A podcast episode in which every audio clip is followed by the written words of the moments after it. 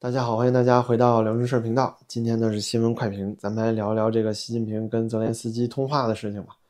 这是千呼万唤始出来啊！终于，自从2022年俄乌战争开始之后呢，这都一年多了。作为联合国五常之一的中国呀，终于是加入到这个事务中了。第一次啊，跟泽连斯基进行了通话。那一直以来呢，中国的表现就是啊，习近平访俄对俄罗斯呢是舆论上的一边倒的支持。比如说，您看，在各大官媒鲜有见到对乌克兰有相对来说正面的报道。基本上在所有官媒的文章光谱里，比如说《人民日报》啊、《环球时报》啊、新华网啊，都在不断强调啊，这个美国在拱火，对吧？通过乌克兰来打代理人战争，试图搞垮俄罗斯。整个叙事的那种感觉和背景啊，就是完全站在俄罗斯的一方。实际的动作呢？就比如说，习近平访俄跟普京会面，对吧？两个人称兄道弟。还有就是最近这几天啊，国防部长都去俄罗斯了，亲自拜见普京大帝。甚至啊，这个国防部长还跟普京说，说俄罗斯为和平做出了贡献。在这种状态下，泽连斯基自然心中肯定是不太愿意跟习近平通话。因为在这整个过程中啊，如果没有中国一直的支持，对俄罗斯的支持，尤其是非军事援助，比如说各种物资啊、大卡车啊，对吧？之前很多视频都拍到了大量的这个非军事物资，包括一些可以变成武器的一些军事援助，比如说大疆无人机这些东西啊，都是以数码产品的方式啊援助给俄罗斯的。但是呢，对于乌克兰来说，中国又是一个不可或缺的力量，因为在这之中啊，如果真的把中国逼迫到了俄罗斯的一边。那这个仗也会打得很艰难，而现在的战争局势呢依然焦灼，乌克兰的确是在准备反击了。而且在本月初，马克龙和欧盟主席冯德莱恩一起访华的时候呢，当时冯德莱恩也泄露了，说习近平当时说的是要在时机成熟的时候才与泽连斯基对话。那现在时机和条件都成熟了吗？那我想在乌克兰即将反击之前啊，突然开始介入调和，应该是一件比较尴尬的事情吧。在别人动手打的时候，你开始劝架，这不是拉偏架吗？此外呢，中国的国防部长这才几天的时间呀，刚刚从俄罗斯回来，之前还在谈中俄演习、军事合作呢。那这么一个俄罗斯的坚实盟友，可以说啊，习近平应该知道跟泽连斯基的这次会谈不太容易拿到什么真正有实际价值的结果，因此习近平也表示了啊，要派一个全权大使到乌克兰负责调停。那到底是什么原因促使习近平在这么一个啊刚刚跟这个俄罗斯示完爱的时候，就立刻要跟泽连斯基通话呢？那我想啊，最功不可没的人应该就是咱们的卢大使了。那么卢大使之前的那些狂妄的言论啊，我想应该在之前的节目里跟大家表述过了。简单说啊，就是他在一个法国的访谈节目中，跟这个主持人啊在进行针锋相对的讨论时候呢，陷入了主持人设定的陷阱。他失态的表示了。这个克里米亚的主权有争议，而且还强调说啊，所有从前苏联分裂出来的这些独立国家都没有实际的国际协议进行背书。就在这种荒唐的说法之下，连中国外交部啊都出来进行切割了。尽管呢，这个外交部并没有实际表态，说卢沙野的观点只代表他自己，或者是说啊卢沙野的观点是不正确的，但是呢，他自己也表态了。这个外交部发言人毛宁说。中国是一直以来认可所有前苏联分裂出来的这些独立国家的主权的，而且当然也认可乌克兰的主权。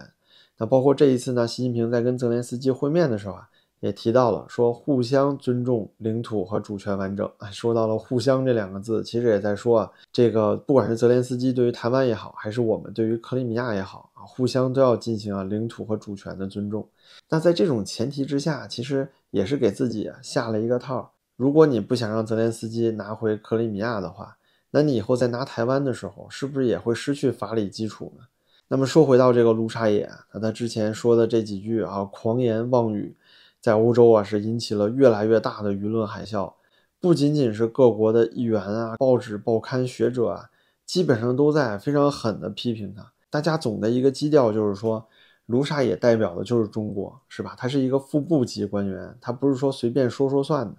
而且像这么一个人，外交学院毕业的，大家也知道，外交学院在中国是一个很难考的学校了。卢沙野本身也不是什么官二代、红二代，所以说能走到这个位置，他一定不是傻子，他不是个弱智，不是说所谓的没文化什么的。但是呢，偏偏他还用了这么低级的表现，还在公开的场合下闯了这么大的祸，我想无非就两种可能性。第一种呢，就是本来就是中国官方默许的，就允许的这种基调。像这一次卢沙野去参加这个法国右翼媒体的采访，肯定想要表达的就是一种中国对于啊美国的一种反对的态度。他想要让卢沙野带给欧洲一种想法，就是说你们去支持乌克兰是不值的。现在发生战争的这些领土本身就是乌克兰的争议领土，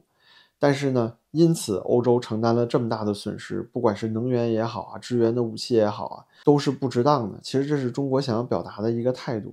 但是没想到啊，这个卢沙野表达的有问题。我想这里一定是他出错了，毕竟呢，能说出这么脑残的话来啊，一下十几个国家的主权都不认可了。你替中国做主了，这种事情呢，应该是一种表达上的失误。但是那天采访的总体基调啊是不会改变的。那更是因为这一次外交部的澄清呢，并没有说真正的为此道歉，或者说要召回卢沙野，所以达成的结果就是整个欧盟现在是团结一致，认清了中国现在对于整个世界和平和秩序的一种，嗯，不能说是破坏，但至少说是影响吧。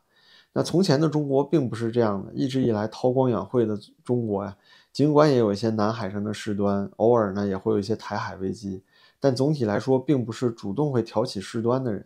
但这一次的表现啊，忽然警醒了大家，就发现那个沉睡的狮子呢，啊，原来还真是个狮子，真会咬人，对吧？真会叫。所以呢，感谢卢沙野大使啊，这次神助攻，导致啊咱们一尊得出来给他擦屁股，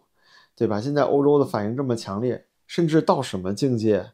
都已经开始有这个欧盟的外交与安全政策高级代表发文章呼吁，要求呢欧洲的海军在台湾海峡巡航。其实这就是对卢沙野言论的一种正面的回应。与此同时呢，还有很多很多的国家召见中国大使，质问中国大使，甚至是在外交部的那一场毛宁试图和卢沙野的言论进行切割的发布会中呢，整个提问啊，连续六个问题都在问毛宁对于中国不承认。啊，前苏联主权国的这个事件的看法，如果想再简单一点理解的话，这可能就算是在欧洲发生的一次宝马 mini 冰激凌事件了。只不过呀，被歧视的是欧洲方，欧洲人觉得呢，自己的主权国家被你藐视了，因此最后的结果就是啊，咱们的一尊帝啊放下了脸面，出来跟泽连斯基一起议和了。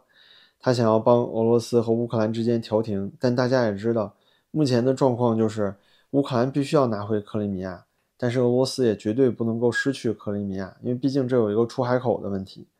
尤其是在芬兰加入北约之后，圣彼得堡那边的港口啊都开始出现一定的困难了。如果说一旦芬兰海峡架起跨海大桥的话，那对于俄罗斯啊就是一场困局了。所以说，在他们真正做到还要打呢，那作为咱们一尊帝呢，原本是想要挺俄罗斯一把的。如果在这一次战争中呢，只要扛下来啊，只要别让乌克兰扩大战果。那就意味着俄罗斯在谈判桌上不会输得太惨，甚至可能会拿回一点颜面。那这原本是一盘大棋啊，这会被咱们的卢沙野同志彻底打破了。